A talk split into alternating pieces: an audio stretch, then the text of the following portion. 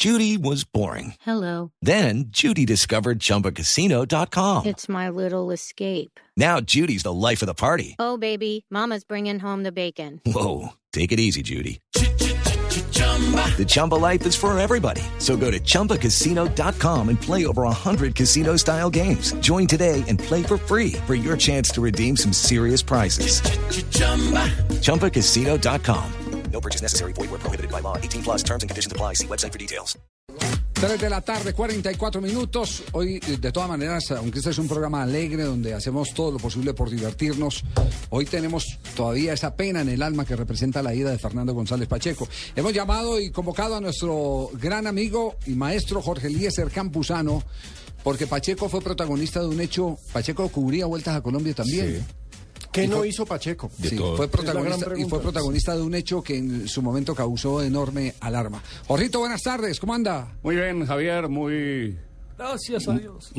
muy contento y, y sorprendido de verte esta. No lo moleste, hombre, que es su, no lo moleste que es su primera vez. No lo moleste que su primera vez acá. Oiga, Sí, eh, ¿de tanta edad y es Pacheco, su primera vez? a usted le tocó cubrir un, eh, un hecho que pudo haber sido fatal en la vida de Pacheco. Claro, de hecho lo fue, eh, Javier, de hecho lo fue. Una vuelta a Colombia, tengo una duda si fue en el año, seten- fue entre el 74 y el 76. Ese fue, el, ese fue en el vuelta a mismo Colombia. año, no, yo creo que fue en el año que nos echaron de RCN a ustedes.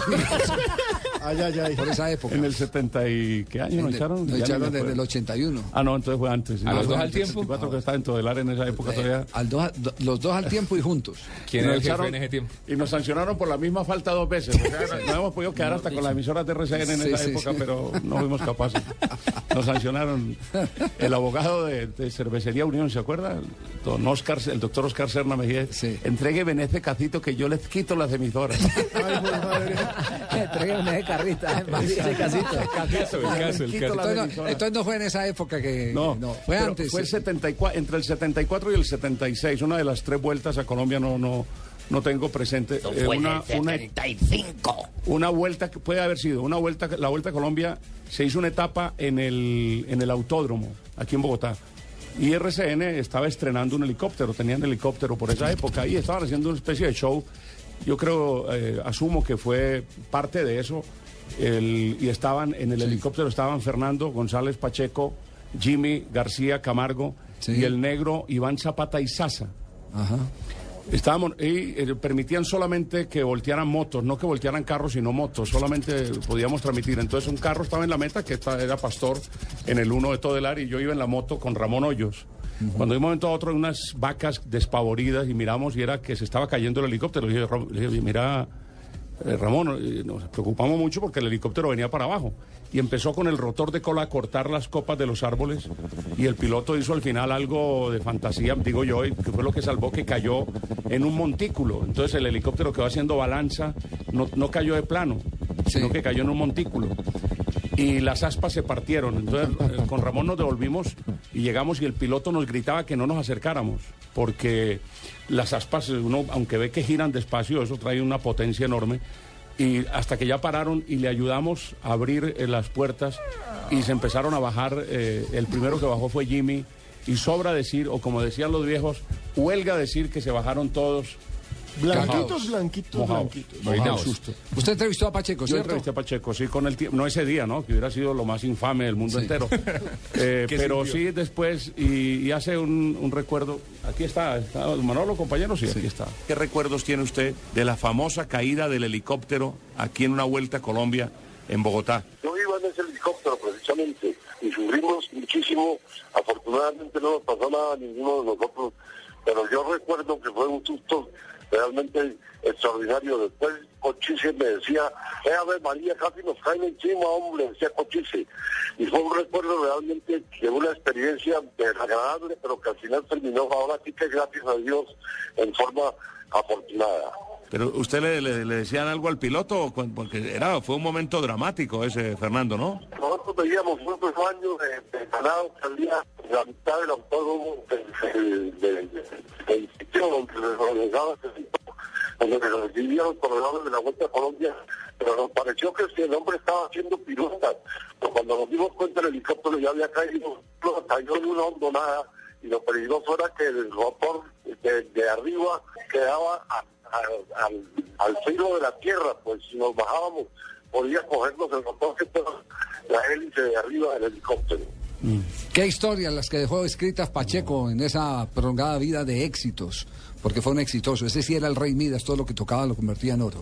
Y Todo aparte un buen hombre, ¿no? Y él tuvo la, la gran ventaja, a diferencia de muchos, que él se burlaba de él mismo. Yo creo que el éxito de Pacheco siempre fue eso, que él se burlaba de, de- físicamente de él y se burlaba de las cosas. Y el entrevistado con él, eh, eh, yo oí esta mañana ah, aquí en Blue que alguien dijo que el éxito de Fernando era que el- la figura era el entrevistado, no él. Sí, esa- ese era su Era como el- principio. como el gran secreto. Y él decía, le- la entrevista no tiene que ser un interrogatorio, tiene que ser una amable conversación. Una charla. Yo tuve la, charla. la fortuna, Javier, de asistir a un programa que llamaba Compre la Orquesta. En el año 70 y no me, quiero- no me acuerdo. Tenía plata usted. No, me invitó, me invitó y, y yo salí elegido para, para elegir la canción. Y desde que, desde que empezó, no sé por qué pedí el saxofón o pedí, no sé, las, ¿Qué los timbales. instrumento pidió usted? Yo pedí los timbales, algo, y ese, te- y ese tenía la melodía. Sí. Claro, y entonces él nos había eh, preparado antes. Se la hago sonar a nombre de la abejita con nada. Él decía, no, y entonces, y, so- y sonaba la orquesta, y la canción yo la sabía, yo sabía la canción, o sea, yo sabía, y, y no, empezó de 100 mil pesos, bajó a 65 mil pesos. Que la y al final me acordé, era Palmira Señorial, es increíble. Entonces cuando terminamos el programa, Palmira señorial, si es correcto. al final me decía, me decía, hice una fuerza, porque él me había presentado con, con mucho cariño y tal, y dice, al final hice una fuerza cuando te apareció esa canción, porque dije, del Valle, él del Valle. Ganó. Y Ganó. amigo mío, que, que la Esto era trucho, esto era trucho. Usted quería salir Bueno, Jorgito, queríamos, queríamos tenerlo acá en el, en el programa porque ¿quién más eh, que eh, los amigos cercanos a Pacheco y sa- sabemos de su entrañable amistad por mucho tiempo? Eh, hoy nos debe estar escuchando Mario Muner en la ciudad de Medellín. También era un asiduo eh, con tertulio en las instalaciones de Marciantas, en la capital antioqueña. Era un hombre que abría el corazón a todo el mundo. A él no le importaba si el que se le arrimaba era de estrato 40 o, o si era de estrato 1. Pacheco era una cosa maravillosa. Marllantas, marca el tiempo.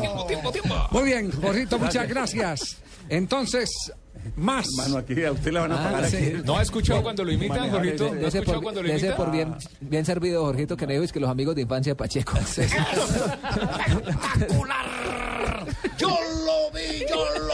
3 de la tarde, 51 minutos.